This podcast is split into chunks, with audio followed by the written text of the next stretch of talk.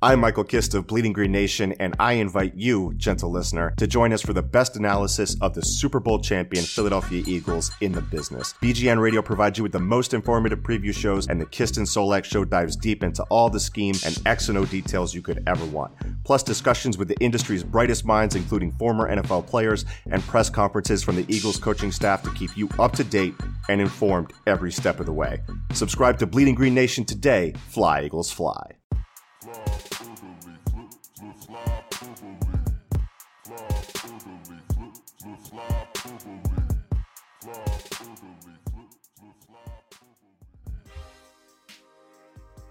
This is Flyperbole with Steve Jaco and Craig Forsyth. Two guys who are wondering where are the Flyers? Or who are the Flyers? Or I'll do you one better. Why are the Flyers? Craig, you'll never believe this, but Chicago, the Chicago Blackhawks, are looking to get rid of Brandon Manning. Ooh, that's uh, it's a pretty bad decision, in my opinion. Uh, I mean, you're throwing away a second pairing uh, defenseman right there. He's a Isn't, uh, shutdown defenseman. You can use him in any situation. Clutch time, power play two, hashtag penalty touchdown. kill. Yeah. He's, he's just the guy you throw out against the other team's top guys in order to shut them down. Yeah, you know, it's funny looking at Chicago. They got some issues, but a second pairing of Brent Seabrook and Brandon Manning, uh, who could have thought that was going to go wrong? And also bringing in Cam Ward to help relieve the uh, injuries of Corey Crawford. I mean, those are just two rock solid moves. I don't know how that. I don't know how either of them backfired. Also, Chris Kunitz, uh, former 60 goal scorer. So I really thought they would be pushing on the, uh, or not pushing, knocking on the door for the playoffs. We're pushing on the door. I don't know how you get inside buildings, but uh, it The, was. the uh, book is still out on that one. yeah, it's a- you know it's a free country. You can do what you want. Push, push, pushing on that door. But uh, yeah, I mean that's kind of crazy that. Well, what was it? Three months after he joined the team, or he's been playing for the team, I guess. And they're just like, yeah, this is uh, this is too much. Sa- sarcasm aside, this is not surprising to Flyers fans at all. And I feel really bad for Corey Crawford. Uh, I have him on a fantasy team, RIPD, my fantasy team. Yeah, all right, But- big time. You know, whenever I see an update on Corey Crawford, I'm just like, oh, for fuck's sake. Because that, that Blackhawks defense in front of him is just so horrific. I think we just have to go in there and rescue him. I disagree. Maybe I mean, you know, I I feel like we gotta let Brandon Manning free. Like he, I mean, he just wasn't appreciated around here. I mean, he was definitely the best defenseman uh, last season Oh, for the Flyers. I was talking about Corey Crawford. We got to Oh. rescue him from the Yeah. muck. Brandon Manning can kick rocks. Okay, there you go. Yeah, yeah. I think we should save Corey Crawford, but you know, I, I don't know. I feel like nobody else is behind the Corey Crawford movement. I feel like nobody else thinks it's an option. They think we can get Bob in the summer, but they don't think we could trade for Corey Crawford after Stan Bowman's made some pretty pretty asinine moves recently. Like he's You could even call them giant boners.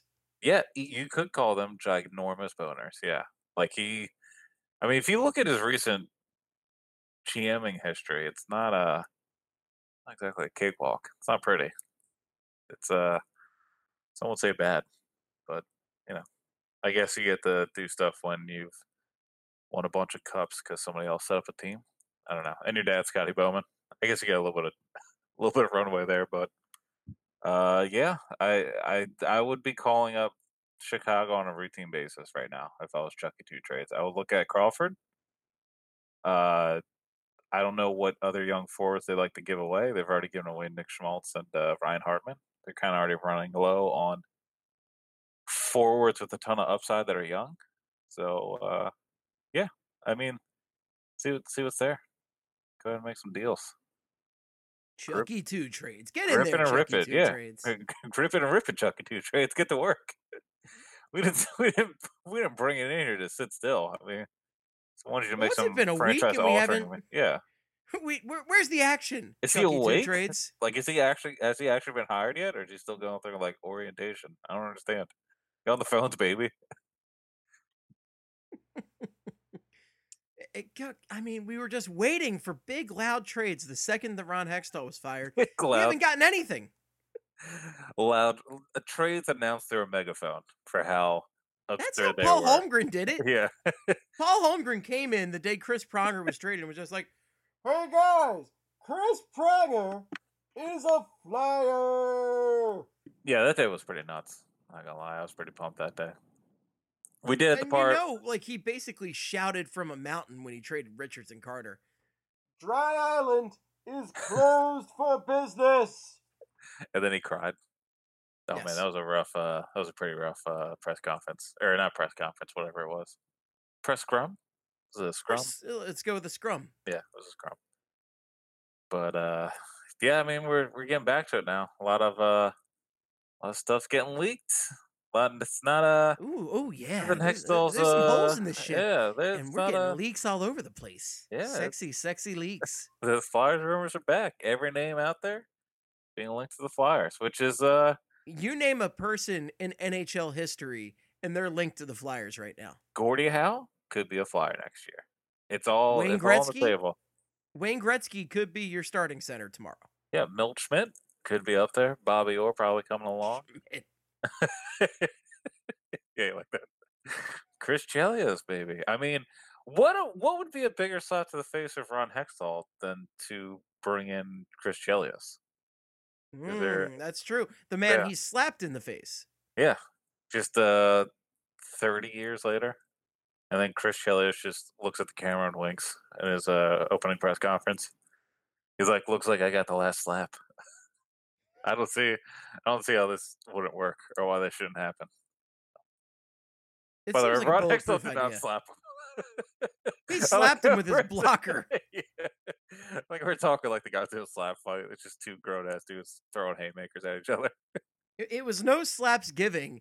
He brutally attacked him with his blunt ass blocker. Yeah, yeah, that was a pretty, that was a pretty good, uh, that was a pretty good run too.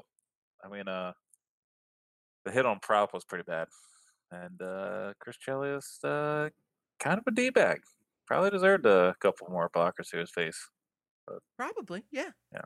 I mean that that's not what this podcast is about. That's a different podcast in the future where we dunk on Chris Chelios for three hours and talk The about Dunkathon, the Dunkathon cast. Yeah. the Dunkathon cast hosted by Sway. So we'll do that. If do only that we could actually future. get, you know, if only we could I- actually could get the sway I for the feel occasion. like I feel like enough time's passed. He might be a little uh, hungry for money here. He might he might need to do whatever he can. I don't. I think he hosts a radio show in New York now, so maybe not. I don't know. yeah, I think he's got like Look, a I don't know what show or something doing, like yeah. that. Uh, did, you don't keep up on Sway? no, I no, I. I, I, thought you ran the number one Sway blog on the internet. I mean, I might. don't you have the Twitter handle SwayFan69? 420 Sway fan 69. I might. Yeah. I mean, I'm not saying uh, none of this is true. I'm just saying that you know he. We, we just You don't run run the show, podcast Sway Swag? a podcast about Sway and Patrick Swayze, just called Swayze. Thoughts? Who says no? It's called uh I think you had it, Swayze, yeah. but you make a capital S W A I'm like Y. blanking on every Patrick Swayze movie right now. What was the Dirty one where Dirty Dancing. Dirty Dance? Well, isn't there one where like he, he's like an arm wrestling champ or something? Are you confusing that with, With, uh, Sylvester Stallone? Yeah, and over the top. Was that over the top?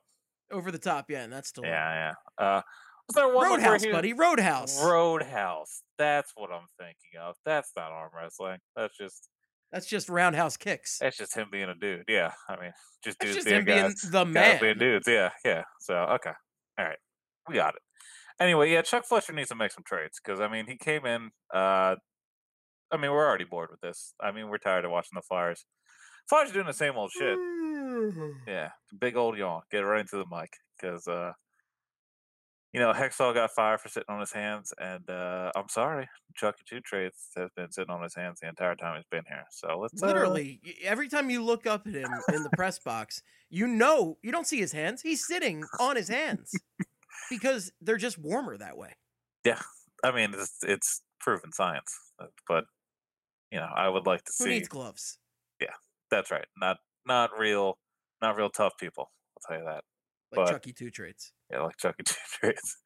Do you want to? uh Should we talk about the rumors surrounding uh Chucky Two Trades? Oh, we should absolutely talk about the rumors surrounding Chucky Two Trades. All right, so recently, as in about two hours ago, uh, Pierre LeBrun was on TSN, and this is all transcribed from Chris Nichols on Twitter, who does, if you don't follow him, you should. He does a really good job of uh, listening in to pretty much all, like, most radio hits across uh, Canada and tran transcribes them. So, uh, Doing quite but- a duty for the rest of us on Yeah. uh, the hockey blogosphere there. Yeah, yeah, and the like this tidbit right here where LeBrun says, uh, "quote Our understanding is, and this is about Fletcher. Our understanding is he's already talked to half the teams in the league, a mere eight days on the job, as he's trying to gauge the trade market and what it can get done. It's not just the obvious. Yes, Chuck Fletcher looking for a goalie upgrade for the Flyers. They haven't been getting saves all year, but it goes beyond that. We also hear that he'd like to add a veteran defenseman for a young blue line." He'd also like to add a top nine forward, and if that's not, and if it's not enough, he'd like to make one of those moves before the holiday freeze on December nineteenth. Uh, and then he went on to say that Fletcher won't force any of these moves. So, does any of that catch your eye, Stephen? Because one part does, and it's been something that I've been kind of worried about for a bit time. A lot of that catches my eye, but specifically two parts. I mean, goaltender is something that everybody talks about. Like Yeah. this has been the Flyers' issue since Bernie Parent, essentially. And uh, uh, goaltender definitely, but the part that really kind of worries me there is the part about adding a veteran defenseman because that just I know the Flyers defense is ass and needs stability, but adding another vet I don't think is the way to go, especially considering the vets they do have already. Yeah, I think adding a like adding a vet is fine. I mean, it's not you know when you think of it, it doesn't have to be a bad vet. I just uh for this season, like right now, I don't really know if I want to trade away a younger defenseman for a veteran defenseman to help improve this season's odds. I don't know. I already think this is. I mean, we talked about last night. I, I would rather them just not make any trades and be a fine five on five team, but just let special teams and goaltending let you down because then that is stuff you can correct in the off season. And Slack for Jack. yeah, yeah, uh, whack it for jacket. Uh, well, I mean, that, maybe not, maybe not. Hmm. Yeah, that's a little. Hmm. that doesn't really make sense either. But uh, I mean, especially if you have a GM in there who is now going to, I guess, make signings or trades in the off season, then I really don't think it's a bad idea to tank it out. But I really, I don't think it's going to happen. I feel like they're just going to do the opposite and just do enough trades to make it into the postseason. They're hundred percent going to do that. Yeah, and then lose it's going to be infuriating. Yeah. I, I don't know. The thing is, if you're going to tank a year, this is the one. Yeah, no, this is uh this is the one, and uh, I I mean even next season they should be better. Like, there's no way that they're going to be this bad again next season. I feel like I feel like there's just, especially with Fletcher coming in and pretty much being told to make moves, which it sounds like he has been. It, I, I doubt they're going to come up with the same goaltending and penalty kill problems. I would just rather they fix them at the draft or over the summer and just kind of let this ride so they can get a chance at Hughes. Uh, but the so was it uh, Elliotte Friedman too uh, when he was talking about he had a couple of uh, thoughts on Fletcher in his 31 thoughts column, and one of them was uh, quote the Flyers really wanted Fletcher. Met with Paul Holmgren and Comcast Spectacor CEO Dave Scott in person, while at least one and possibly two other candidates were interviewed via video conferencing, which is believed to be Bill Zito and Dave Nonis. Uh, there are a lot of things that will be interesting about Fletcher's first 100 days. In his initial comments to local reporters, he preached patience, but word at the board of governors meetings was some of the people who hired him aren't that patient. So again, it looks like the the talk talk the talk, but maybe Holmgren and Scott aren't going to necessarily let them walk the walk. It sounds like they're going to want some trades right here, right now. Yeah, and that's not surprising. Uh, yeah, why I mean, do this Hextall move if you really are willing to wait another year, right? Why do that Yeah. now? Like you do that move if you want the guy coming in to make a friggin' move. Right. And, And, like uh, we're clearly being sarcastic at the beginning of the show about him not making a move within the first eight days. Like you can't just come in and be like, "I'm making this trade. I'm making this trade." That's a move that's so crazy that only Paul Holmgren can do it. So a guy like Fletcher comes in, he's evaluating the system. The fact that they are, still haven't fired Dave Hakstol is amazing, and you know that that speaks to some patience on Fletcher's end. when so when do you think when do you think Hakstol is going to get axed? Uh, I went with a really positive angle and said that they were going the Flyers were going to get blasted on Friday and Saturday night to the Oilers and Canucks, and then he might be gone then. I think Uh, it should be at the end of this road trip, but I wouldn't. Okay, so my realistic guess is after the holidays. yeah, want to let them enjoy a little Christmas, just to enjoy the Christmas without no heartache or anything. Yeah. Happy Christmas. That's what it is. Yeah. Happy Christmas. Enjoy looking over your shoulder the entire time. Every time the phone buzzes, he just like gets tense. Looks at, uh, is this it? Hey, Dave, it's Chuck. Uh, I want to tell you one thing, and I'm sorry it had to come up now, but uh, Merry Christmas. All right, I'll talk to you tomorrow. just fuck, just fuck with them. Like, just call them three or four times on Christmas. Hey, did you get that bonus we sent you? Because it'll be your last this year. Uh, 2019 next week. I'll see. You. See you later, Davey. We'll see you in a couple days.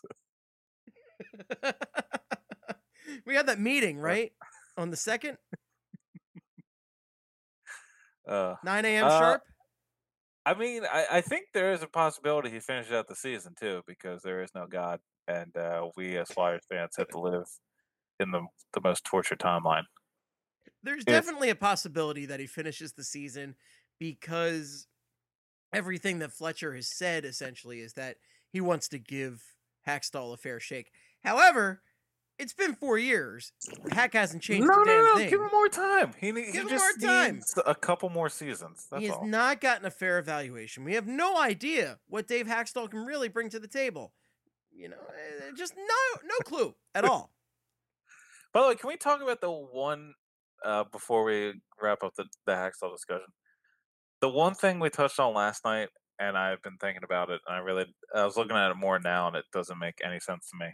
Why the fuck has Lindblom not gotten any ice time recently? Like, why is he on the fourth line again? Eh, Who knows?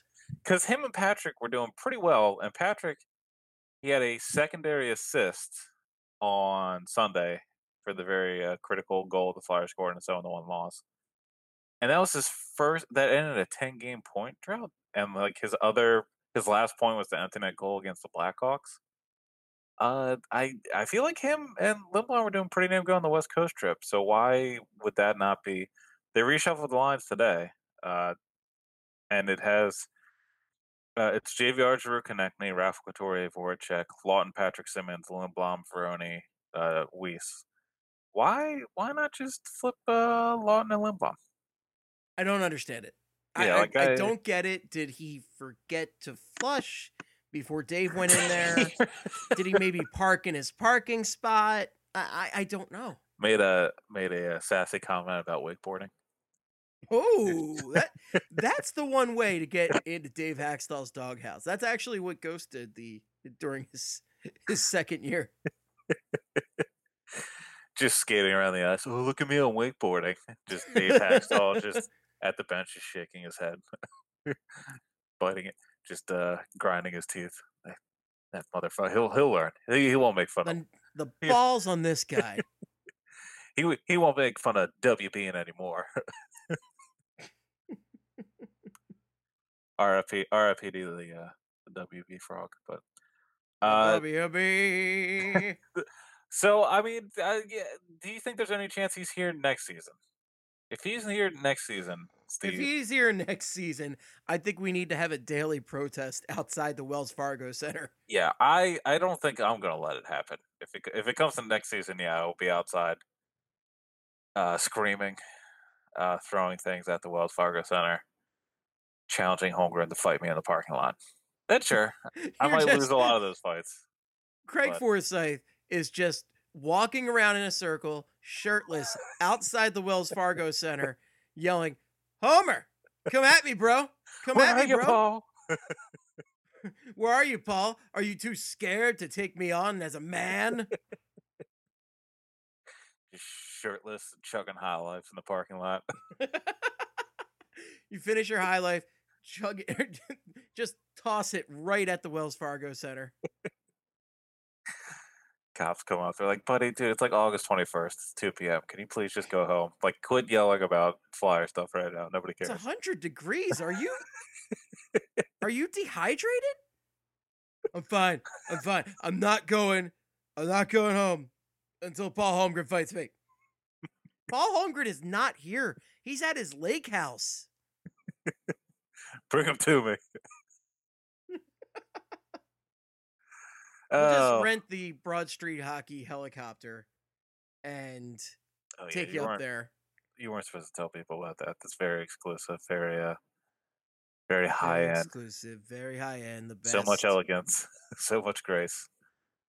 So speaking of elegance and grace, I'll, I'll get this in here real quick because there's really not any uh, elaborating. Uh, witness two uh, two gentlemen's backhanders uh, over the last week. Uh, Evander Kane, Evander Kane against the Arizona Coyotes, and I believe Logan Couture in the same game also had a gentleman's backhander. So once again, such class, such elegance, such grace, gentleman's backhander. Just letting them know he had the score on him, but not too happy about it, and still respects you as an individual. So gentleman's backhander. Uh, the yeah, I mean, feel like Hacksaw's gonna be the first domino to go.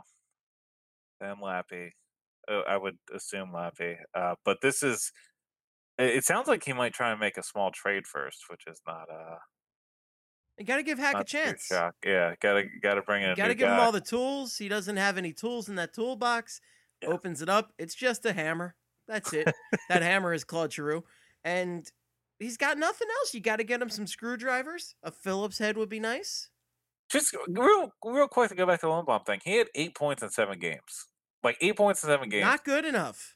And then Patrick and Lindblom together, like that line with Voracek, didn't have two.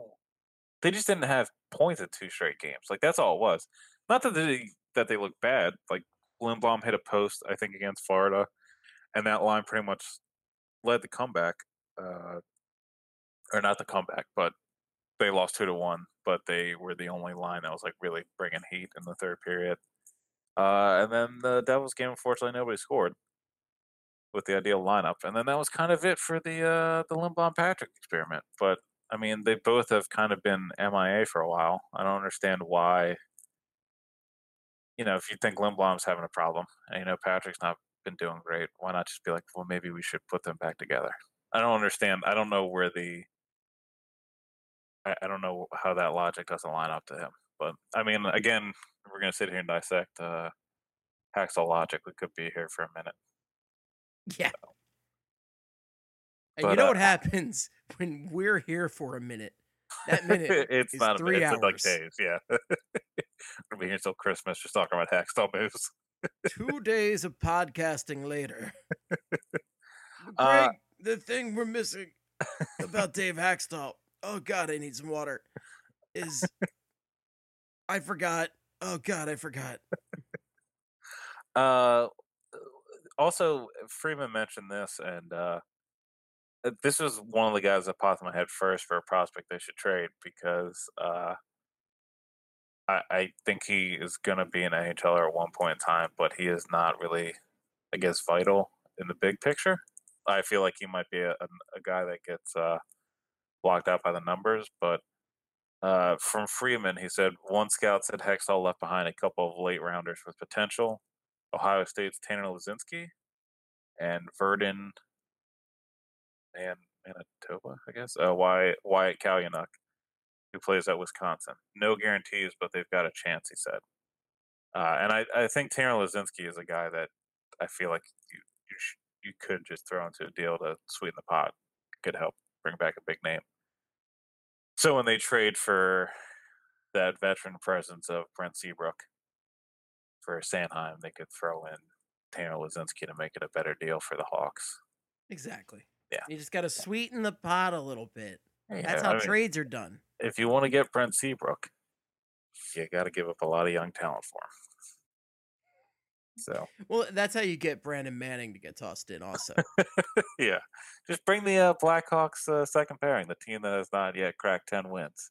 that's gonna solve all of the Flyers' problems. That's that's how bad the Blackhawks are right now. Is we as Flyers fans are openly mocking the Blackhawks.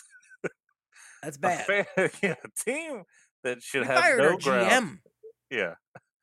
We have a, a team that people know Dave Hakstol is still our coach. Like that is a thing. Like everybody's still aware of it. And we are on a podcast making fun of the Blackhawks. That's how lowly they are at the moment.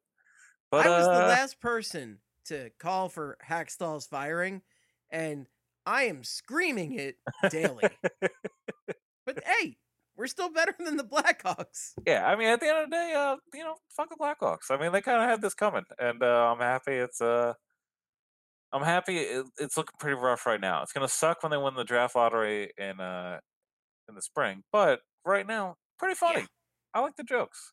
That's the that's the that's the other reason why I or not the other reason. That might be the only reason why I'm kind of paranoid for the the reasons why the Flyers should tank because I feel like they could tank and then they would knowing them, they would finish fourth behind the Devils, the Kings, and the Blackhawks. Three teams that I I I can't think of three other teams right now I would want less to have Jack Hughes than those three.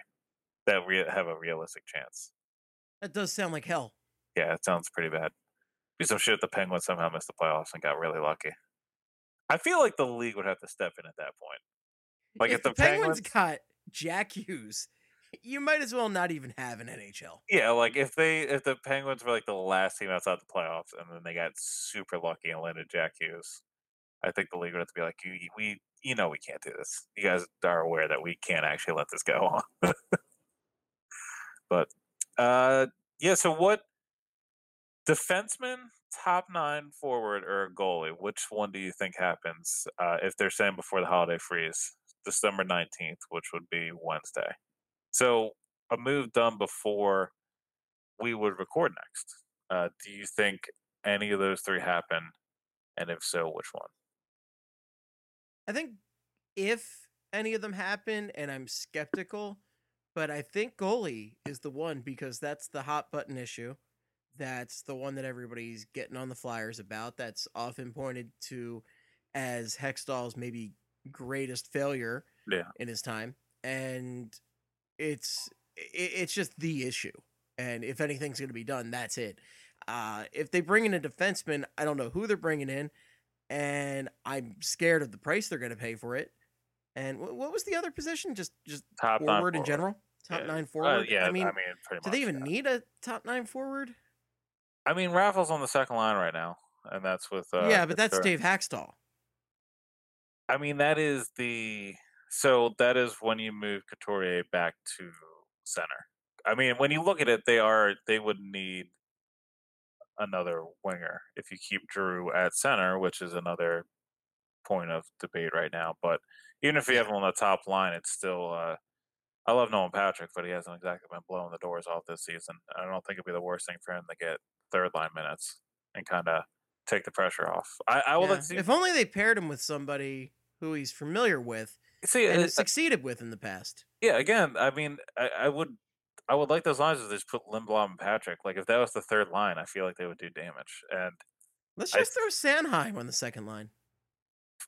sure, you may as well. I mean, he's been He's one of the most killing it. talented offensive Yeah. players on this team right now. got a nose for the net. Yeah, knows how to drive to the net for chances. So not against it. But I mean, yeah, I mean, looking at those lines though, uh, you know, Raff on the second line, Laughton on the third line. I don't know. I it, it's not a pressing need, but it, I guess it wouldn't be the end of the world if they added a uh, another forward. So, Yeah. I, I mean, I would go. See, the thing that's tricky about goalie is it's really hard to trade for a goalie in season just because I I think the only goalies that are free agents that are actually good that are on teams that aren't making the postseason are like Craig Anderson and Jimmy Howard. And I would be I mean, if you're looking to make a run this year and maybe not commit to a guy, both those guys are fine. Again, I, I really don't need to see a, a futures for Craig Anderson or Jimmy Howard trade in my lifetime, but Doesn't really make any sense. yeah, I guess we're doing it. Uh, if those were the options, that seems like it'd be a pretty easy trade to make. Uh, but I don't know if that would be a thing where I, I think even like the the wings, I don't think the wings are that far down the standings. I'll, I'll take a look, but the GMs think they always have a chance until like after the deadline. So I well, because the, really the point gap differential anymore is just ridiculously small. Yeah. So it's like the difference between first and last is not what it used to be. Yeah, and if you're four points out with like three weeks left, every GM's like, "Oh, we still got a chance," but I mean, they really don't.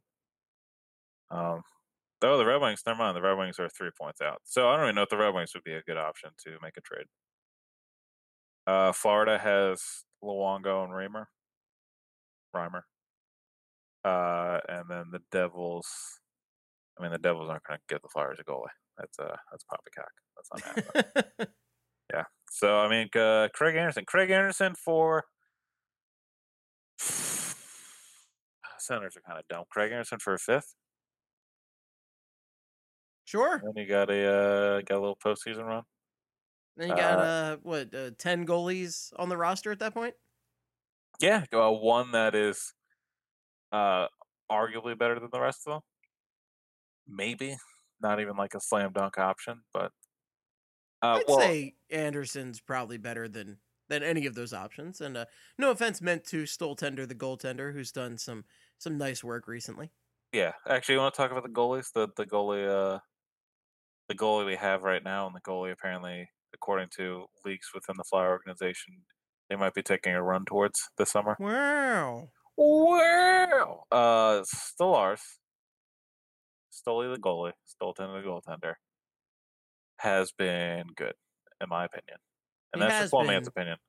Pretty good. Yeah, his I I'm I'm not even sure of his numbers because I think they may have been hurt a little bit from the uh, the Leafs and the the Jets games, but did really good in Pittsburgh, did really good in Buffalo, did pretty good against the the Blue Jackets. I, I feel like the games in Pittsburgh and the, against Buffalo, he was actually maybe the key reason why they they won. And I know again, I said it last night too, but six two win, you know, it's really hard to take away a lot from a six two win, uh, with in terms of uh, negative aspects. But the game was two nothing Buffalo at one time, and Stolarz made some big ass saves when they were down by two goals. So to be able to come back, I mean, once he he prevented it from being three nothing or four nothing, and the Flyers fall into the hole they usually fall into, uh, they were able to turn around and got some uh, got some key goals. Got a a beautiful shorthand goal from Claude Giroux, which might be the uh,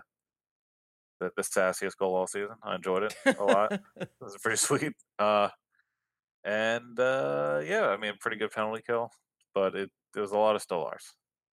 Oh, And yeah, it- for sure. And uh Stolarz uh numbers for the record, he's two one and one with a three three nine GAA and an eight ninety eight save percentage. but again, a lot of that was not helped by the shellacking in Minnes or in uh Winnipeg.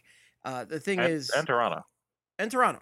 Yeah. Uh, but with you know that that Buffalo game, you make a good point, bringing up the fact that he, despite a couple early goals, he kind of just battened down the hatches and Yeah. and tightened things up and kept the Flyers in the game, which is something a lot of the Flyers goaltenders have not done. It's it just spirals out of control so quickly that you look up and oh, it's seven to one. Yep. Yeah, I think the only, I guess, blemish for Stolarz was the uh, he let in a really soft goal against the Blue Jackets. I think it was a it was a Jones' first goal, not the overtime one. The overtime one, he was kind of left.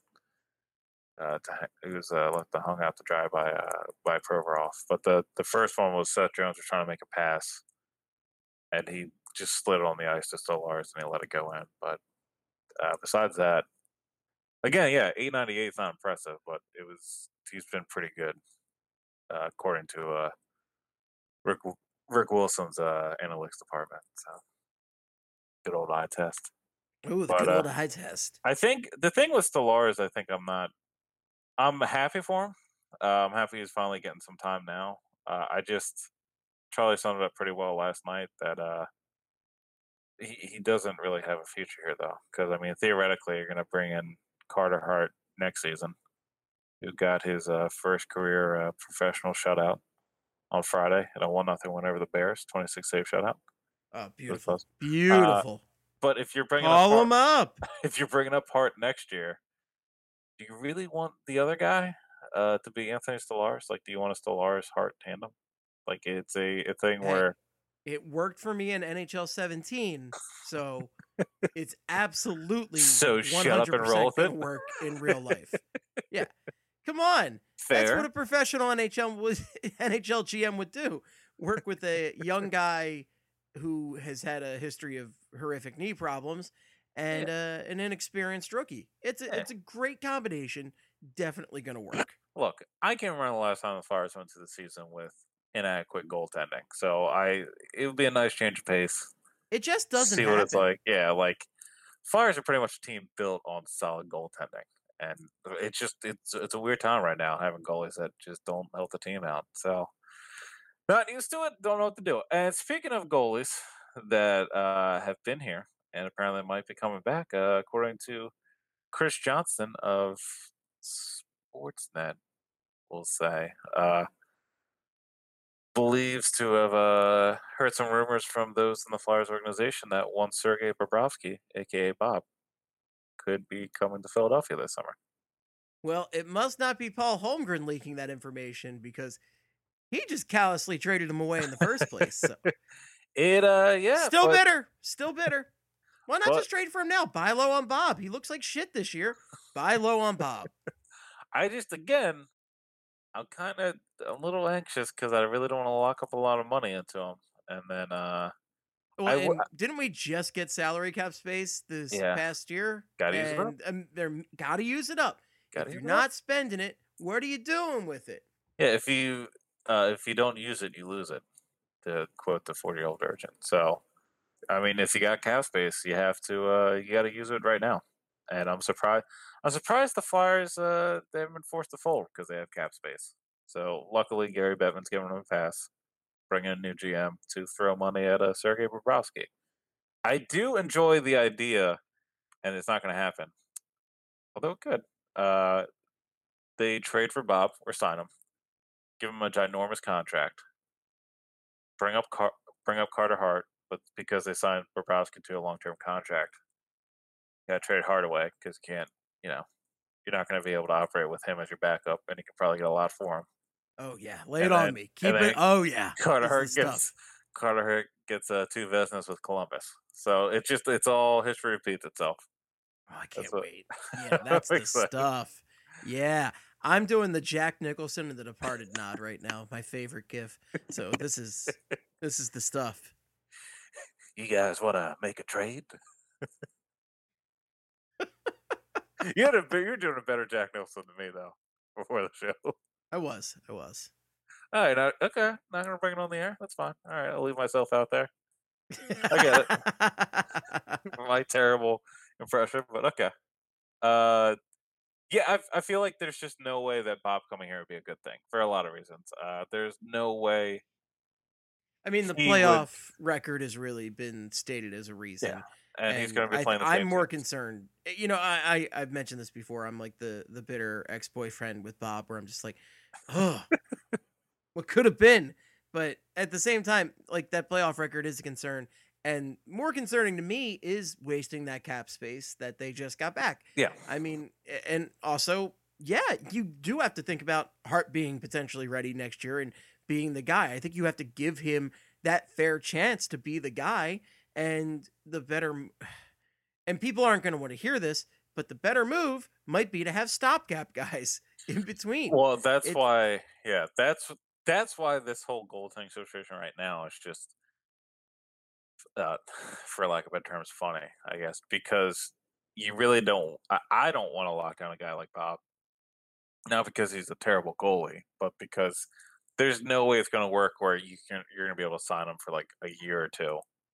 Like he's not going to want to be a stop stopgap guy. He's going to want No, to be a he wants to be paid. the guy, and Yeah. he wants like eight to nine million a year to be the guy, which yeah, the Flyers like should not pay for a goaltender.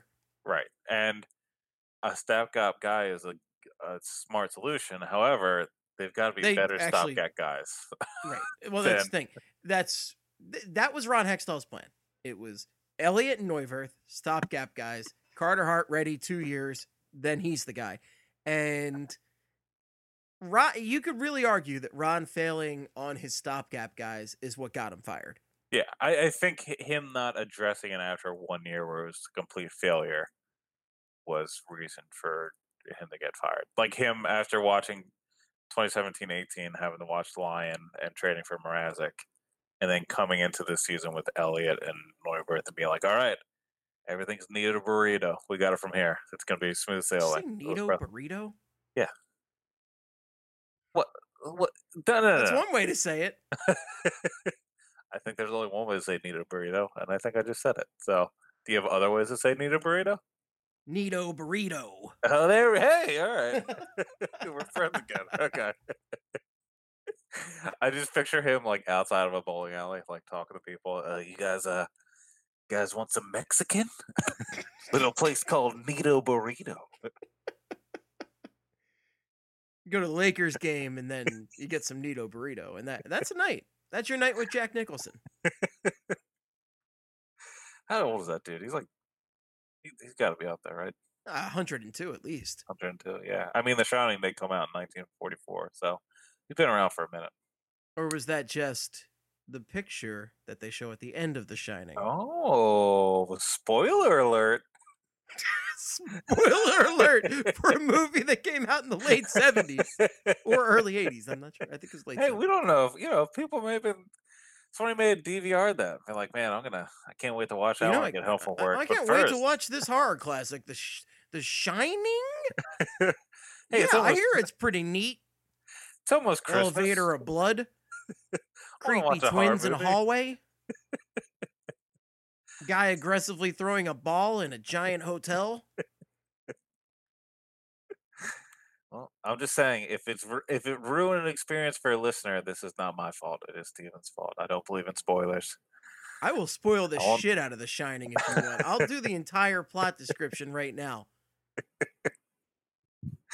We're not going to talk about The Shining. We're not going to talk about like Sandlot or any other movie that you could be looking forward to watching because, you know, the, uh, the the whole idea of a movie is the the uh, suspense that built up and not knowing what's going to happen. So, but anyway, yeah, Bob's Here's here. Homer. But that's why. Craig. Uh, what's that? What were you going on? with? Wait, wait, let's continue. Uh, that is that you putting a bow on the goaltending conversation? Well, I was gonna say, yeah, uh, just to circle back and kind of finish it off. Uh, the the goaltending, yeah, it should be a stop, stopgap guy, and that's why I'm kind of curious if uh, a Jimmy Howard or a, a Craig Anderson makes sense right now. Uh, Jimmy Howard's had a pretty decent season. I don't know if people are. I like Howard. Yeah, I know their asking price. I think was a first. By the way, No, I don't like him for that.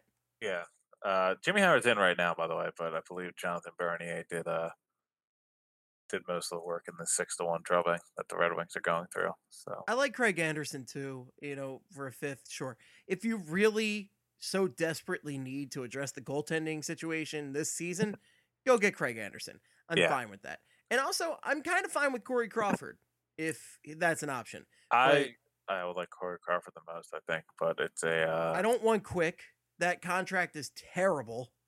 yeah, yeah. Oh yeah, we went we were going through this last week. Yeah, Yeah, we Quick. went through this last week, and Bobrovsky's just as we just discussed, going to want too much. Even though yeah, I'd I love mean, to see some Bobrovsky redemption in Philadelphia.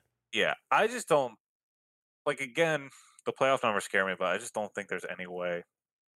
There's no way Bob comes here, and I think I'm happy about it. Like I think it's either going to be too much term, too much money, or just he's ultimately going to fall flat in the playoffs or something. So I don't, I don't know. I'm just not too uh not too pumped about it. But Ooh, that's a that's another Caps goal, making this a six to one game.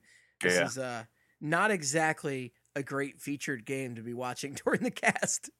Alex Ovechkin, 21 hat tricks now over his career. That's ridiculous. Yeah, my friend was telling me, uh, not Ovechkin, but uh, Your friend Ovechkin? no, my friend Alexander Ovechkin. Ever heard of him? No, there was a because Ovechkin, you know, uh, halfway decent goal scorer. It made me think of Patrik Laine, and apparently there was a uh, debate on Reddit like a month ago of who would you Where rather. all the best debates happen. Yeah, yeah, the, the most logical. Uh, who would you rather have, Patrik Laine or Matthew Tkachuk? And I can't help but just always think uh, it's got to be Patrick fucking Laine because the guy can't stop scoring goals. Like I don't understand how that's. He had uh, five goals in a game this year. yeah, yeah. So like my thing is just you know, I get he might be one dimensional, uh, but if that one dimension is scoring every goal imaginable, I think it doesn't matter. How do the- I get that dimension on my team? yeah, yeah, exactly. Yeah, imagine Patrik Laine with Claude Giroux. Boy, baby, that would be a That's just disgusting. that's one spicy maple. Yeah. Uh. Anyway, uh, Uh, so actually, since we were talking about trades, I just quickly want to address the the podcast question I threw out tonight. And oh yeah, yeah. may ahead. may God have mercy on my soul for asking the question I did tonight because I should have known know these question types of responses were going to come. But foolish me thought I'd get some serious trade suggestions out of this crowd. Oh god. Oh boy. So I I asked you the listeners or at least the Twitter followers uh we are Chuck Fletcher propose us trades and we will give them yays or nays or mess. So we asked for trade suggestions, you supplied them. We got a good amount of responses, so I'm going to try to buzz through these. So Craig, I'm going to read you these trade responses. I want your quick take on it, okay? All right, I'm gonna remove the the man part. I'm gonna give a yay or a nay. Okay, yay or nay. That's all it is. Yeah. Okay. John Sideshow. Taylor Hall for Andy Mack, Jori Lehtera, and a conditional 2020, 20, 2023 sixth round pick. I want to hang on to that pick, but I think I'm pulling the trigger. I think I'm going yay. Lazarus Paradise, AMAC to St. Louis for a 2035 seventh round pick, Done. which Flyers GM AMAC will proudly will use to proudly select AMAC Jr. yes, all of that. I want all those things to happen. I'm actually going to be upset if none of that happens now. That one is amazingly elaborate. I really enjoy just all the dimensions being That's- presented that's to us good. there. Uh, go- well, I mean, you can't rule out Andy Mack coming here because he is a former Flyer. So He is a former he'll be in the front office with fucking uh, Blair. Jones and Yaroslav Military. So I'm excited. and uh, let's not forget about uh about penalty kill coach. Uh, uh it'll probably be um what's Chris Van de face? Velde. Yeah, Chris Van de Velde. That's what I was Yeah, trying to think okay, of. yeah, yeah, He's so inconsequential. I couldn't think of his name, but God, that used to be a thing here. Oh my God. Yeah. Dave Yeah. Uh, Koster 90, Voracek, Hagg, Cates, Laczynski, and a 2021st to St. Louis for Tarasenko and Parayko. Ooh. I mean, that's not happening. That's actually, but that's that's, That's a lot. suggestion. That is uh that's I mean, I'm saying yeah, because I'll take Tarasenko and um and Parayko. And also I feel like I feel like if they're gonna trade a core guy, I I, think I mentioned it before, but I think Voracek might be that guy. Uh, I don't know who would take it. And again, uh, again, as I said earlier, thank God that guy threw in Laczynski. So that's pretty uh that's pretty funny. But who who are the Flyers going up again? Voracek, Laczynski. Hagg, Cates, and a 2021st. I mean that uh, yeah, I mean that's too much uh I think that's too much prospects to get uh Who would you cut out? what oh no no no no no. I mean like that's too many prospects for the Blues to pull the trigger with getting rid of both Tarasenko and uh Oh, okay. So Parayko. I think there would need to be more NHL level guys uh level guys there. I see. I again and it's funny that we're doing the trade thing because I usually hate trying to throw together like fake trades because I have no idea. Like I will say things and then two minutes later I'm like that trade makes no sense. So I'd rather just let the trades happen and just go from there and try and figure them out. But Fair enough. Well, I, I'm all about putting you on the spot here. So yeah, yeah, thank you. I appreciate it. Thank you. New Year Steve ninety five, the Dutch Gretzky for Connor McDavid. Who says no? yeah, I mean, I the Oilers shouldn't. I don't know if you see if they've seen Dale Weise this year, but I would pull the trade. He is the Dutch Gretzky. I would Everybody trade. loves him. Look, I said it once and I'll say it again. I would trade Dale Weise for Connor McDavid. I'm not afraid to say it. So uh, let that be hashtag sh- sorry not sorry. Let that be known. Ooh, Yeah. United Hate of America president Craig Forsyth back Trade at it again. McDavid. Yeah. And fun fact on that note, I found out this weekend that my grandfather, who absolutely does not listen to this Is show, Dale Weise? absolutely is Dale Weise. No, um, who absolutely does not listen to this show, and uh, it, we have not had this conversation before. But I found out that my grandfather hates Cole Beasley. oh, good. Good. All right. Like he, we're watching, we were watching the Eagles Cowboys game together, which is the last mention of that disgraceful. Yeah, game. we're not going to talk but- about that. Cole Beasley comes up and he's like, I hope somebody kicks the crap out of him. Yeah, he's a little pissy. I, I don't know what it is about him, but I just uh, he Oh, just I was just like, I, I don't think there's yeah, it anybody must else. run in the it must run in the family. This hate of Cole Beasley. Yeah, I don't know. I don't know what it is about him. I just I just want to punch his face.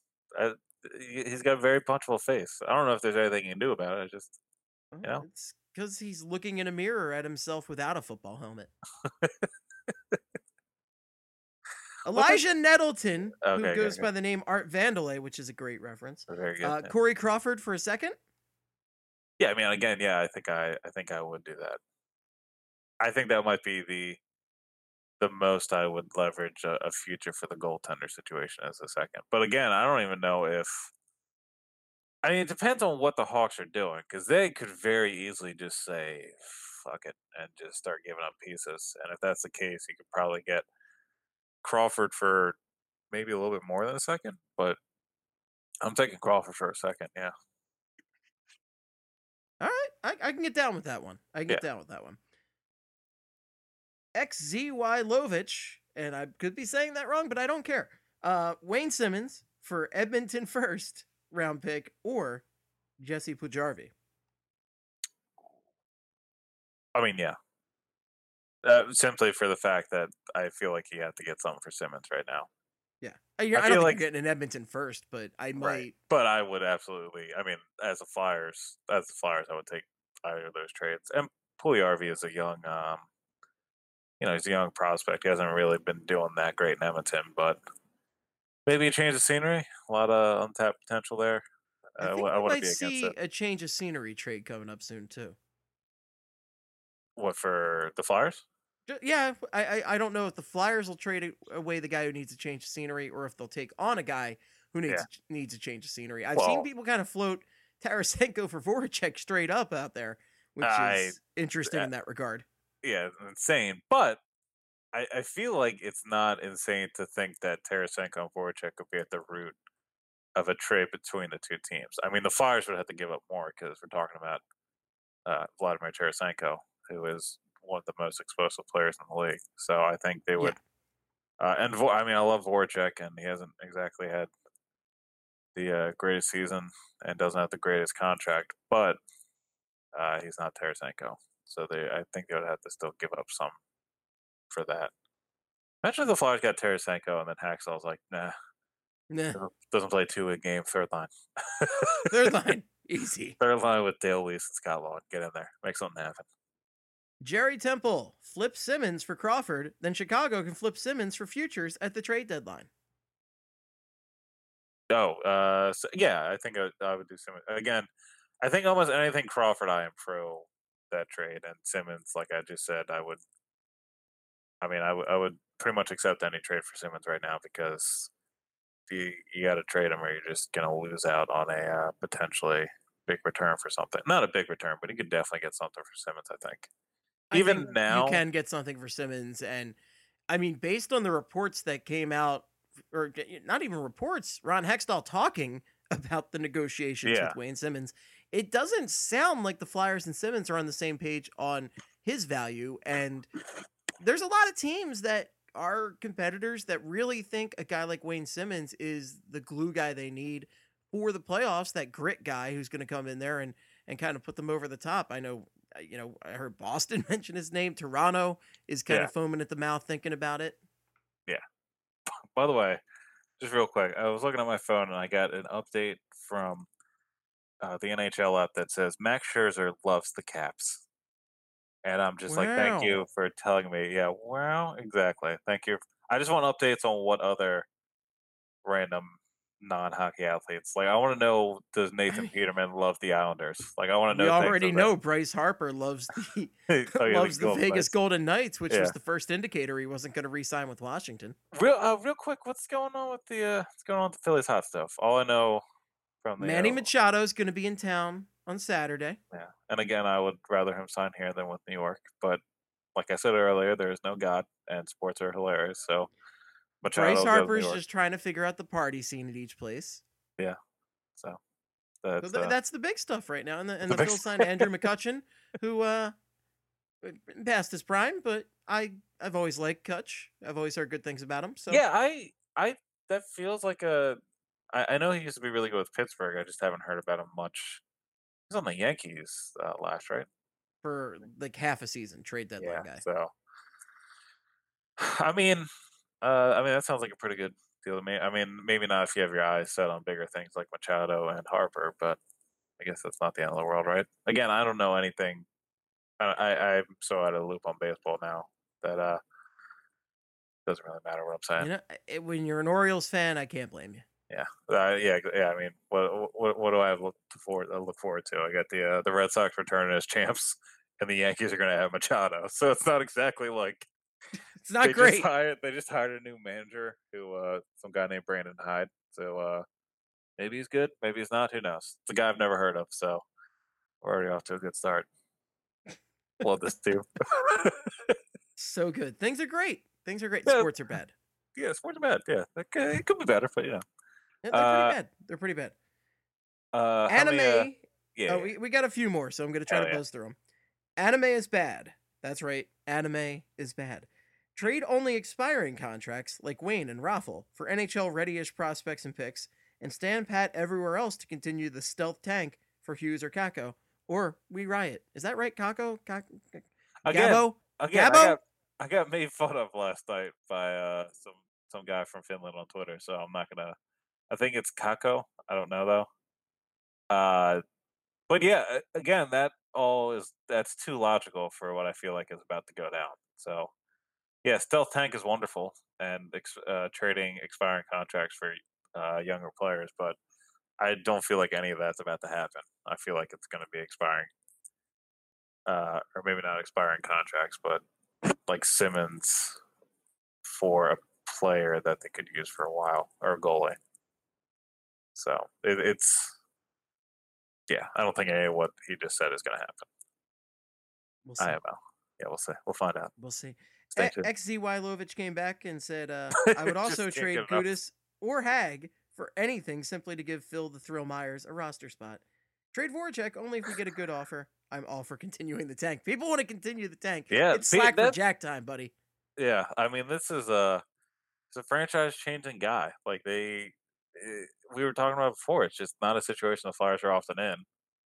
And again, they're not like they're not a terrible team five on five. It's the special teams and goaltending, which are two things you can kind of address in the offseason. But I mean, I'm not against the stealth tank. I just I don't think it's going to happen because you don't fire Hextall and bring in Fletcher to be like, all right, make sure we continue to suck. Like I feel like they're going to want to make Fletcher playing the long game. yeah long con. Uh, yeah, I mean, uh, Gudas, I like. I, I think Gudas is fine, but I really wouldn't mind him being dealt for something, especially if it meant Myers came up. Uh, and yeah, so that that would be my that would be my comment. Yeah, I mean, obviously, I would. And Hagg, I'm not really. I don't really care about Hagg. Hagg can stay or go, but I don't really. I don't think Hagg's anything special. Sorry, not sorry. Got a lot of Cole Beasley on the show tonight. A I mean, we Cole- usually are way above the uh, national norm for Cole Beasley references in a show, but tonight we're a lot of Cole Beasley. Uh, arguably too much Cole Beasley. There can never be actually there is such a thing as too much Cole Beasley, and that's, Yeah, that's right. any Cole Beasley. Uh, a few more. Um, our dear friend Iman, I think I got it right this time. Uh, Wayne Simmonds to the Predators for Dante Fabbro, and a seventh Jake, and a fourth to the Golden Knights for Cody Glass and Cody Eakin. That's a lot of Cody. Uh, I think both of, both of these are at least semi-realistic in terms of value exchange.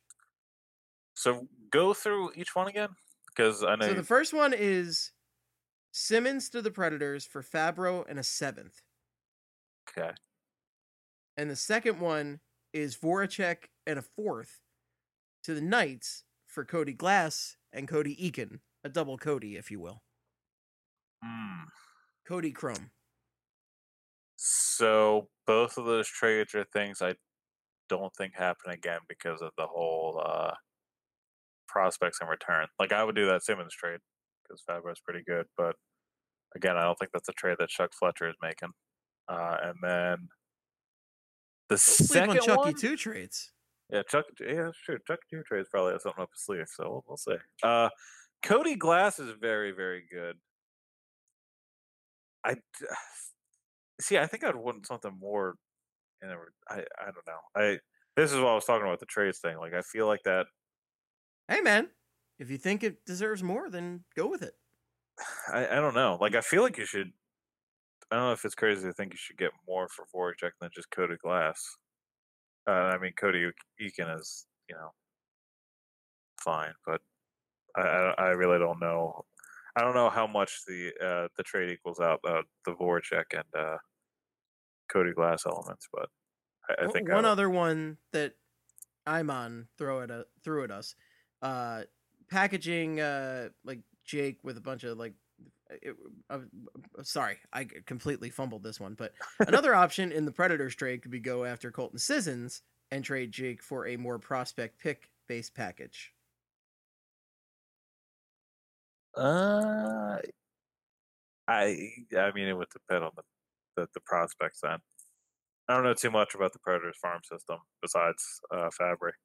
Tolvanen, maybe if they got Tolvanen, would be uh maybe that's uh maybe that changes the uh the chances it happens. The But dynamic, if you will. yeah, I think And on a side note, by the way, thank God this hockey game is over because this Capitals Red Wings it's not a game is game. as Yeah. bad as the last Flyers game. yeah. Actually, the Red Wings did a better job. They only lost by four goals. Oh, oh, good for them. There you go.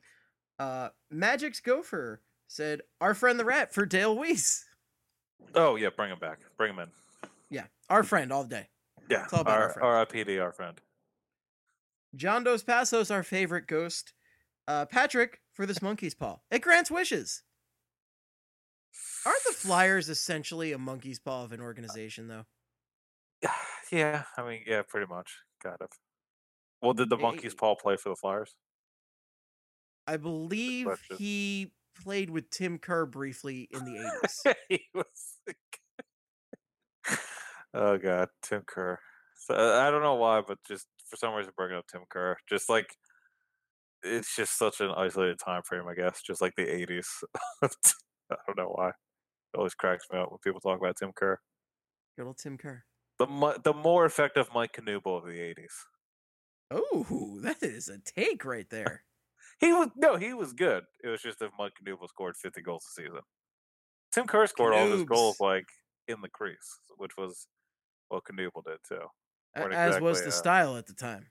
Yeah, they weren't exactly uh, transitional monsters. So there's a lot of uh, a lot of greasy goals in front. Well, everybody with a Tim Kerr jersey, the Twitter handle is sports are bad. No, Knuble was good. I I, I love Yeah. my Knuble. You know, I'm not. I'm not saying Tim Kerr was bad. I'm just, you know, it was a uh, the sports are bad. yeah. Sports in general are, are pretty terrible. Yeah. Uh, Drewski 0806, uh, Jori Lehtera for Cole Beasley, straight up one for one. Oh, Biggest fans of that trade would be Michael Irvin, Nate Newton, and Bill Bates. I'm thinking. I'm thinking. Yeah, I'm thinking. Yeah, we just bring him in. Uh, He Coke can't. United Hate of America all day.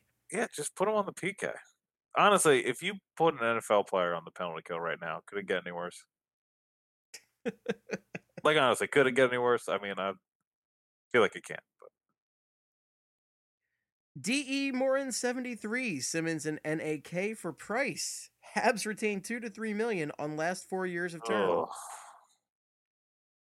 That's a long, long contract. that's a lot of yeah, that's a lot of terms still. I man, uh, the price is high. uh, I am gonna say I'm gonna pass on that one. I I I, I don't want any part of that. Th- price I, I hate that contract. I Yeah. hated that contract when they got when they signed uh, it, and See, you and I, I, I think you and I differ on like how they handled that contract. And Now do. it sucks, but I just, I think, I just Greg, don't. I looked into the future and I knew this knew it was contract was gonna- suck because you can't sign a goalie at that age to a contract that no, long for that I- kind of cap it. I just, I just don't know what else they were supposed to do. Like it, uh, after the season he had in 2014-15, just be like, no, you're good. Go test free agency, because he was gonna get it. Feel like he was gonna get that contract from somebody, and, And uh, they'd be the ones in cap hell for the next. yeah. I mean, again, I, I don't know. I just, I don't know. I, I feel like they could have found a shorter term though. Nobody signs a goalie for that long, yeah, that's fair. I mean, that's a, that's a pretty good point. except But, for the uh, Kings. Yeah, but I mean, uh, again, what do we care? It's the Canadiens. I hope they're. I hope they suffer through that the whole duration of that contract, and the whole time Shea Weber's in uh, Montreal. So, I mean, You know, already already better than PK Subban this year though, based on a couple games. So oh man, it's gonna be great. I mean, the Predators are gonna be in it again this year. Like they're gonna come real close. Uh, it'd just be wonderful if they could actually do the thing and pull it off like Phil Kessel did. They had the Phil Kessel Steve Simmons moment, but just the other way around for uh, PK Subban and uh, Canadiens fans. hot dogs. By the way, uh, well, how many trades do we have left? Uh, about t- two, three. Okay, yeah, let's just go through them. Like, apparently, Kessel is there's rumblings that Kessel could have been traded, uh, or they were Jim Rutherford was testing the market on the Phil Kessel trade. So uh, again, I don't think the I don't know if the Flyers would be involved with that, or if Rutherford would deal him in the division, but just just putting it out there, Just putting it out there. I'm just just uh, just letting people know. Yeah, just letting people know. Uh, T. Moore 73 also said AMAC and a first for Kapanen. Sure, okay. I would love to live in that universe. Kasperi Kapanen. Yeah, yeah, I think I'd I think I'd do that one. Yeah. Sure, yeah, if that's Yeah, if yeah, that's an not? Yeah. option. Yeah. Um, XCY Lovich came back one more time and said goodbye low on Charlie Coyle. You like Charlie Coyle? Oh my god, Char- Charlie Coyle's fine. I just, man, I Flyers Twitter fucking loves. him. I don't Charlie know why. Coyle, the Coyle man. Like he seems to be like the name people where it's like, oh, Coily. oh, yeah, yeah, let's get. You know, this team needs Charlie Coyle. Yeah, he's just he's fine. time. He's not. I don't think he's like a super underrated player. Like he's good, but it's just for some reason, it's just like the the passionate choice that all Flyers Twitter want, or not all Flyers Twitter, but just like a section of Flyers Twitter is always like, this team needs Charlie Coyle. With all the other problems they have, they're just like, bring in Charlie Coyle, and uh, everything else is gone. And I think this last one is as good of a note to end on as we'll get. ZTO bro said, "A Mac and Jori for a bag of pucks, straight up. Ooh, yeah. I mean, yeah. Y- You What- can never have enough pucks, is what I say. Do you remember the story of the minor league baseball player that got traded for ten bats? Did you ever hear that? no, I don't think so. That was like I think it was probably like ten years ago now. Yeah, minor league player actually got traded for like a bag of bats, and then I think he uh got very upset that he became like the punchline of every joke, and then uh, uh offed himself. But traded for equipment, so that's uh that was a thing that actually happened in professional sports at some level. So uh yeah, I think I'll trade uh your Mc- McDonald for a bag of pucks. Maybe uh I don't know from who. I would love to just trade them for my favorite player, cash considerations. yeah, future considerations. Well, future Player to considerations be named later. Yeah, player to be named later and future considerations are certainly good players, but if only I could get cash considerations from the from baseball, that Yeah. would be the way to go. Yeah, Yeah, trade him for yeah, just straight up money. That's fine.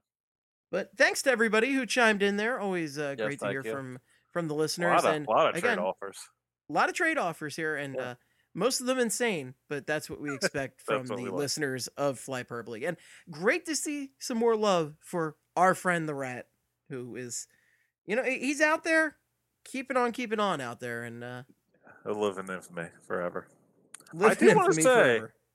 I'm upset there were no uh, rights to Valery uh, Vasiliev references.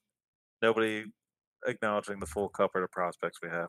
So, get a lot for him. Seventh round pick from 2012.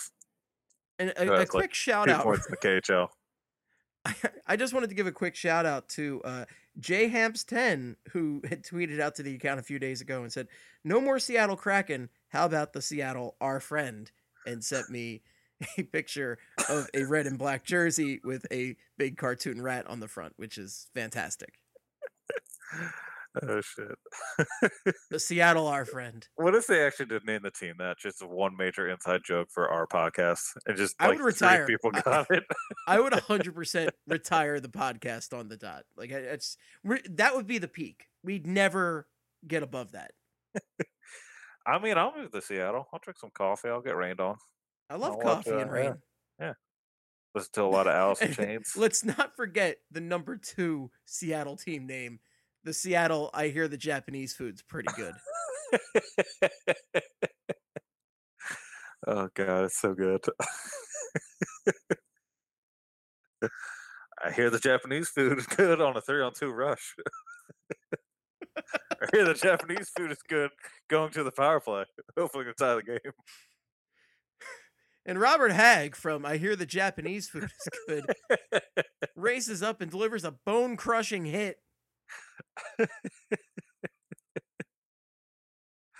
oh shit! It's gonna be something real dumb that nobody wants. Oh, yeah. The Seattle Mist. The Seattle Overcast. Something dumb like that. The I still think they should go. Seahawks. Yeah, I still think they should do something like that. Just to Just take the. Mariners name and, and run with it. Power move, yeah. Yeah, it's a power move. Or, or They're what like, if "Huh?" they go with what if they take a different type of power move? And so the the Seattle Supersonics left and became the Oklahoma City Fun- Thunder, right? Mhm. What if they become the Seattle Thunder? Yeah, I was gonna or just name their team the Oklahoma City Thunder and just play in Seattle. The Seattle Oklahoma City Thunder. the see yeah, do the uh, Anaheim Angels thing, the Seattle's Thunder of Oklahoma City. or the Oklahoma City Thunder of Seattle. I never understood what what was the whole you know what I'm talking about though. The Angels did that whole thing for a while. I don't think they're still doing it, right? Where they're the uh, Los Angeles Angels of Anaheim. I think they are doing it right now, and they did that solely to get the Los Angeles recognition in their name. That's literally the only reason to do that. Amazing. Yeah, that that is Like, a uh, Maybe just drop the Anaheim portion because nobody gives a shit about Anaheim. yeah. I've Nobody's been to Anaheim. It's literally right next to LA, and there's no difference, and no one cares. Yeah. Like what what's gonna happen? Like is the MLB gonna Hot be like oh no no Anaheim no takes from Steve. Uh, uh, what uh, what else we got here, Stefan? What else we got? The jacket. There's a. Uh, I mean, I don't really want to talk about the games mainly because the last game sucked a lot. I just saw a breaking news story from the Athletic from uh, Michael Russo, who said sources Brent Flahr leaving the Wild, reuniting as Chuck Fletcher's right hand man in Philly. Oh, who's this? Michael Russo from No, the no, no, Athletic just dropped this. uh, oh, Brent Flahr. He's he's Ric Flair's brother. Oh, Woo! the Woos Um, are coming back. I'm just gonna read this, okay? I'm Yeah, just go gonna ahead. read Yeah, the yeah. first couple paragraphs, and there we, you know, we'll find out who Rick Flahr is to, or Brent Flahr is together. Together, Good God, yeah. woo! um, Brent Flahr, who joined the Minnesota Wild front office to be Chuck Fletcher's right hand man way back in 2009, is leaving the organization to reunite with Fletcher, his longtime friend and colleague in Philadelphia. The Athletic has learned. Flahr, 44, who has run the Wild's draft table since 2010, is expected to join the Flyers this week in Western Canada, sources said. He will assume the role vacated by Chris Pryor, who was fired two days after GM Ron Hextall was let go.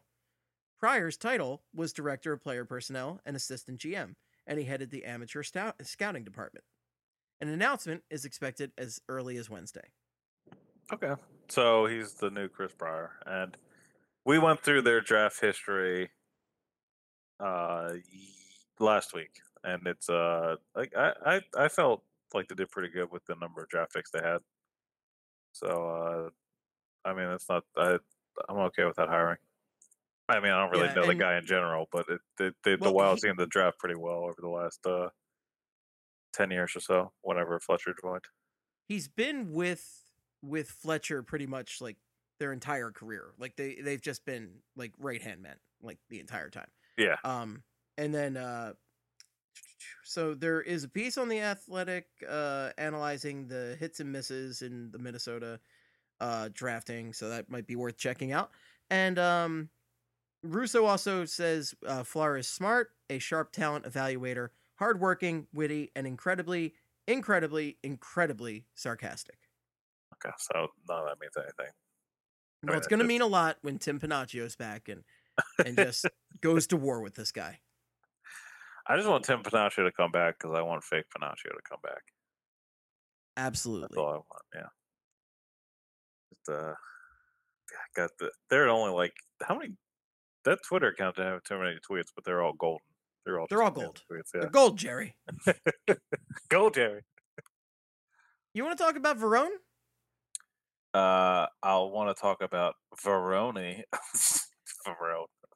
Sorry.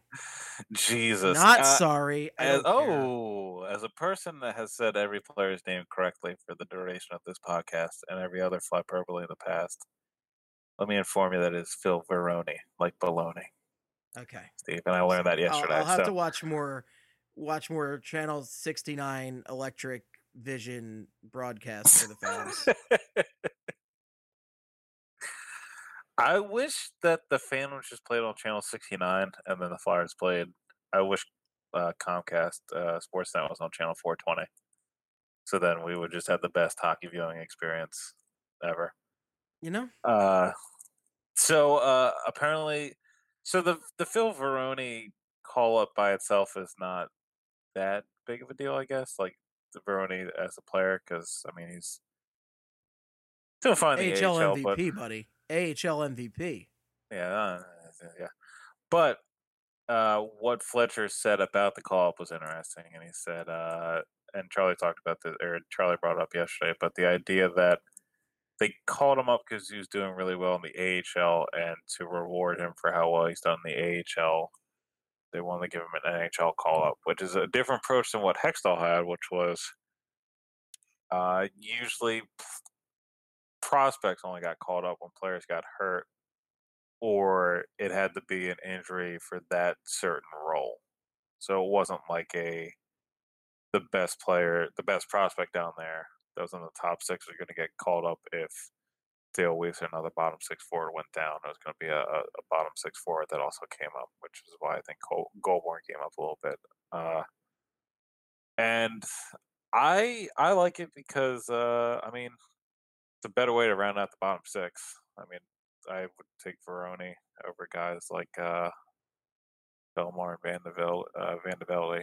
But uh, again, we've only seen one game of Veroni, and it was a was a pretty bad game. So we really don't know what we have yet. But it, it's kind of a thing in the locker room where uh, if you you know if you know there's a chance you can actually get called to the NHL, maybe uh maybe you'll start wanting to do stuff down the AHL rather than just knowing that you're going to be in the AHL the entire season. So this I also guess, leads. but are, is there anybody down in the AHL really loafing, not thinking they're going to get a chance to get called up to the Flyers? That I don't know. I mean- the, the Phantom's been doing pretty good. That doesn't seem to be the case to me. I th- I just look at it as a thing where I, I think it could, uh, even though he just got suspended, uh, David Kase could maybe get a look this year because he's been doing pretty well, or maybe we'll see Greg Carey, which again isn't exciting, but it's I, I don't really I kind of like this idea more than the the waiting full because it, was a thing where it didn't matter how well uh, a prospect was playing, they still had to serve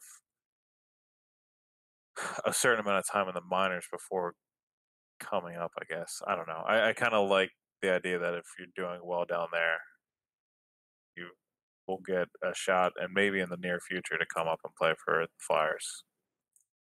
I don't know.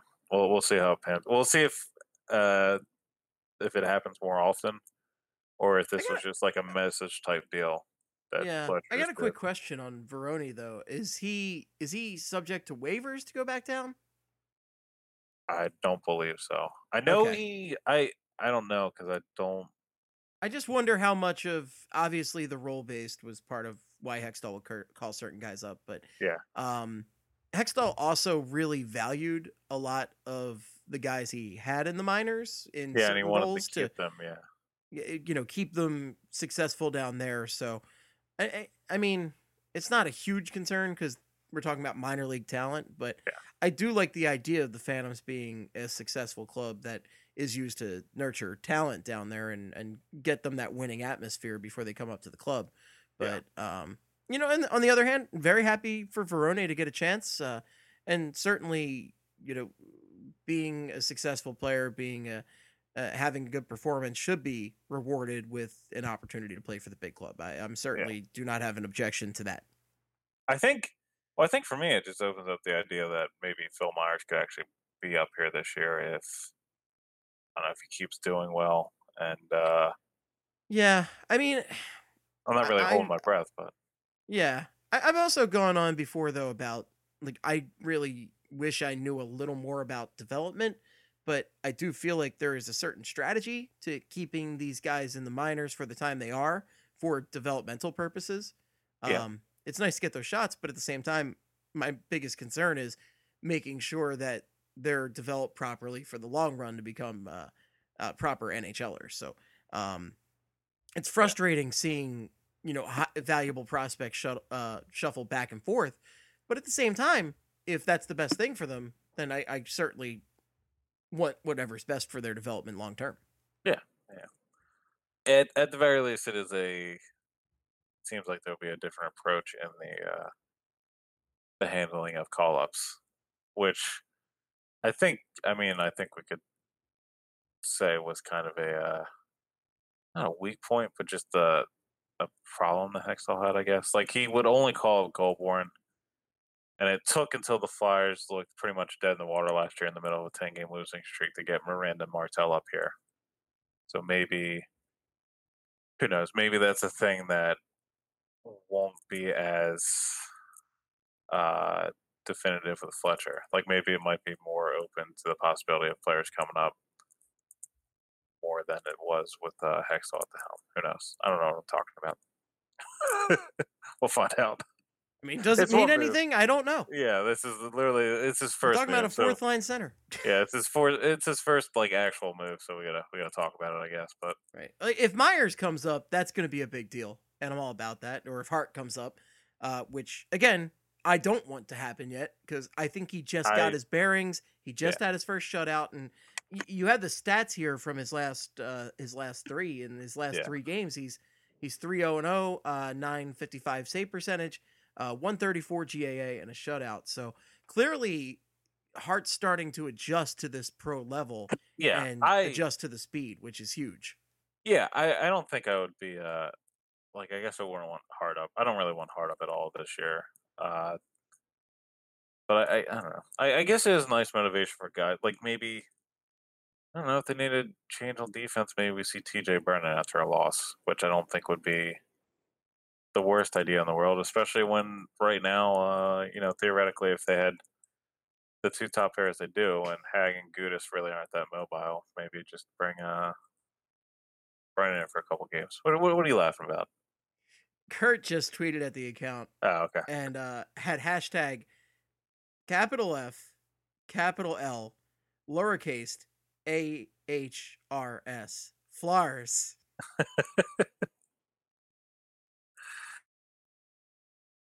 Flars. Let's go, Flars.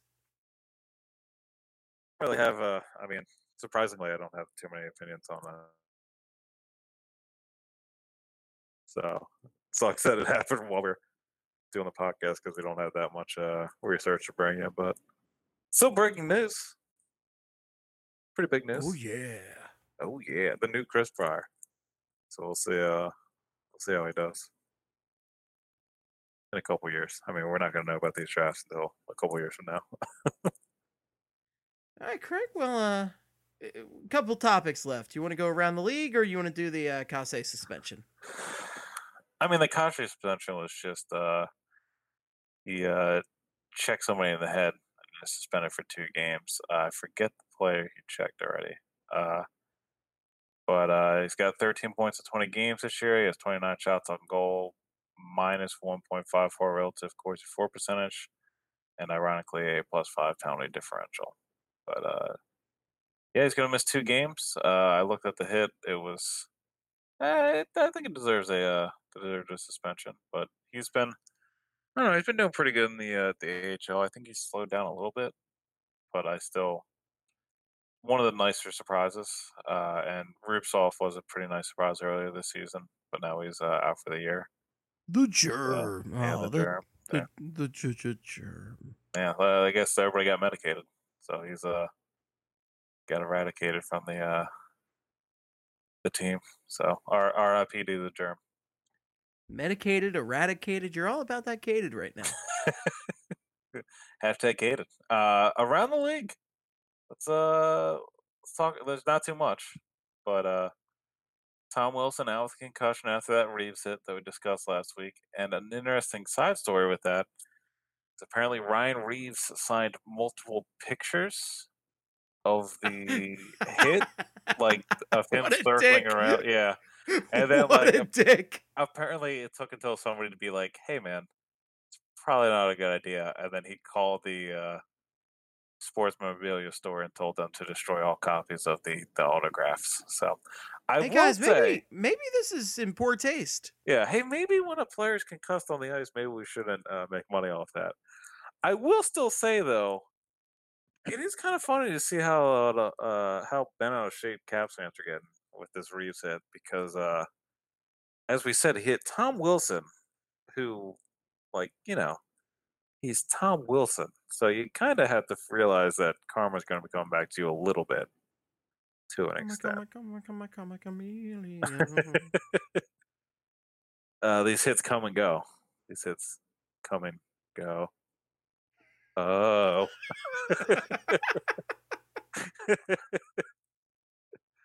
but seriously, I mean, like, uh, you know, I don't know. Uh, did Zac Rinaldo ever get knocked out with a hit or anything? I feel like if he got an elbow to the head and was laying on the ice unconscious, I'd be kind of like, it's a shitty hit, but I guess we kind of deserve this payback because Zac Rinaldo's been handing out concussions left and right. So it was then that the ghost of Christmas future appeared to Tom Wilson, pointing his bony finger at his face. And then Tom changed his ways, became an honest NHL player. Yeah, I don't see that happen. He was actually, I think he was actually doing pretty decent this year too. I think he had like a He had a good start goal streak. Yeah, after his 20 game suspension. Oh, Uh, 14. 14, because, you know, 14. can't yeah. serve the whole 20. Yeah, I mean, he's not that bad of a guy. Who knows if he's going to have another borderline hit? I mean, we don't know. There's no track record. There's no indication he would ever do that. But uh, some injuries. Uh, Danny DeKeyser out four to six weeks with a with a hand injury, and the Red Wings are doing just fine without him, as we updated the Caps Red Wings score earlier. Jordan Staal sidelined with a concussion, and Ryan Miller is out six weeks with a sprained knee ligament, which led to the Anaheim Ducks picking up Chad Johnson off waivers from the Blues. And Chad Johnson has been hot garbage this year, I believe. I think he has like an 884 save percentage, but I, for one, am shocked. Technically, a I mean, not technically, he is a warm body, so I guess he's going to be getting in there. And uh, That dude's entire career has been built off being a warm body. yeah, uh, and I, uh, I mean, there were rumors that he was going to be coming here. I think uh, this summer, so that would have been another stopgap option. Not really great. so thank God, uh, thank God he didn't come here. But uh, uh, and then the last thing I have is Archer Kayumov, who is a Blackhawks prospect, got suspended 13 games in the KHL for punching a referee in the face. So Archer, uh, thank you. As one Well does. I was gonna uh, for angry fans everywhere. uh, and especially after watching that Eagles Cowboys game. Thank you for punching an official in the face. So, I mean, that's uh, you know, no excuses, but how that wasn't a fumble recovery on the first play of the game, I will go to my grave not understanding. Would love to That's know. neither here, neither here nor there. Uh, and I will say, you know, it is the first play of the game, but a couple years ago, uh, pretty big game between the Cowboys and Eagles late in the season. Thought the Eagles were going to win. Cowboys had the kick opening kickoff. They recovered it. Kind of changed all the uh, changed the scope of the game from there. So first play of the game, but kind of a big deal if you're getting the the, the kickoff recovery. Just saying. JSN. Team sucked. They didn't deserve to win, but just saying. Yeah, just saying. Just saying. Yeah, just saying. Yeah. Well, on that note, coincidentally, if you want to follow Craig on Twitter, his handle is Sports Are Bad. yeah, that's right. Sports are Uh, horrible. I hate them. Yeah, they're not they're not cool right now. Uh, maybe they might get better with the uh, a certain coach firing and maybe some splashy moves that will store a little bit of a faith for this team. But Yeah, I heard Coach Q is going to be at the opening of the Wawa at Sixth and Chestnut. He's got the giant scissors. He's going to cut the banner, the ribbon. uh, Coach Q seen slamming home a water ice and a gobbler in the parking lot of a Wawa, so well, he'll Oh, yeah. be here. He'll be here in no time. Coach Q practicing how to say water right now. Uh, I have. I actually am going to be doing a lot of stuff for the site uh, this week. So I was on the podcast. I was on Oh. BSH Radio this week. Yeah, excellent appearance by Craig. Definitely listen into that. Yeah, yeah. I would say uh, pretty much carried the show once again when I was there. Um, did the I'm doing the flyby tomorrow. I have a return flight tomorrow. Uh, flyby and return flight on Friday too. Doing the post game reaction on Friday, and then I will have a return flight on Saturday. So I might I might die before the weekend, but we'll see. Push to limit. High possibility of that Yeah. happening. High possibility. So You can follow me at Esteban or at the Flyperbole account. And uh, I just wanted to plug real quick. I did write a uh, Flyperbole, Flaper blog piece last week on the Flyers penalty kill being better without Ron Hextall because obviously the GM leaving makes the team better instantly in their play. yes, no, It's just science. Yeah, it's just science. It's proven. By the way, real quick, because I just saw a highlight of it. Uh, did you see the the goal in the Panthers Blues game that went off a ref? I did not. I'll have to check that out. Uh, it was a clear into the zone. Uh, the referee was in the corner, hit him square in square in the misters, just right in the junk.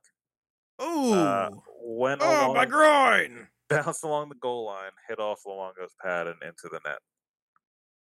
And uh, that is how the Blues scored their first goal tonight. It's a it's a real mousetrap shot right there. Yeah. Who was the uh Nathan uh what's his name? Oh, I'm thinking of Mouse uh yeah, yeah. Who, who's the guy in that movie? Nathan Lane? Nathan Lane, that's who it is. Yeah. What? Why'd you say it like that? I don't know. Okay, good. All right, I was gonna say I, I was I was trying to remember his name. Just forgot it. Uh, let me look up this goal real quick, and then we can talk all about the bird cage. Okay, yeah.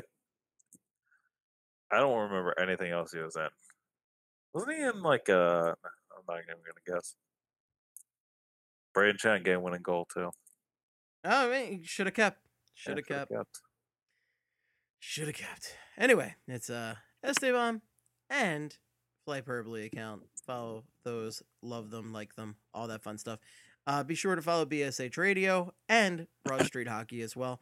And uh, quick plug also, if you guys would like to say hi to us in real life, we, along with Kelly and will anybody else Bill. be there? Bill, Bill's yeah, gonna be there as well. Oh, we got a full crew. This is gonna be Yeah, fun it's gonna get rowdy. Yeah. We are going to be at the game against the Nashville Predators on the 20th. So uh, be sure to stop by the Snyder Hockey Table before the game and say hello. We will be uh, we'll be recording. We'll be doing some games. It's gonna be a good time. Yeah, yeah, it should be a blast. I'm looking forward to it. One other thing to plug: uh, blog viewing party on Festivus the 23rd. Sunday night, Flyers Rangers. Gonna be a great time. Definitely stop by Tavern on Broad. Yes. And again, nobody nobody's pinning me, so it's not, it's not happening. You may think it's happening, it's not happening. Buddy, you're on.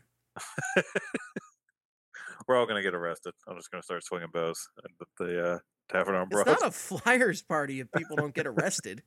that is true. Yeah, it's very true. Uh, well, gang, thank you for listening. And until next time, as always, good night and good hockey. Well. Well. Wow, wow, wow, wow, wow.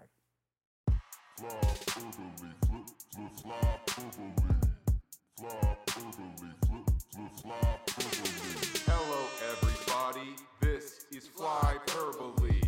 It is a podcast about hockey, mostly the Flyers, but also other hockey things, like other hockey teams that play the sport of hockey. Steve, but not Steve Hartnell, and Craig, but not Craig Berube. No, this isn't all those hockey guys.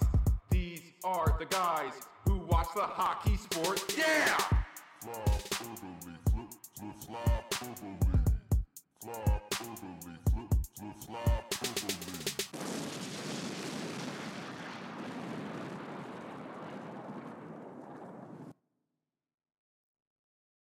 Hey guys, this is John Stolnis from The Good Fight and the Phillies podcast, Hitting Season, where I talk to Phillies beat writers, broadcasters, and fellow Good Fight bloggers, as well as national baseball writers, and the occasional interview with Matt Klentak and Gabe Kapler. Also, you'll get Continued Success, a Phil's podcast hosted by Justin Klugh and Liz Roscher, covering all things Phillies, and The Dirty Inning, a hilarious podcast hosted by Justin and Trevor Strunk, looking at the very worst innings in Phillies history. Make sure you are subscribed to the Good Fight podcast feed.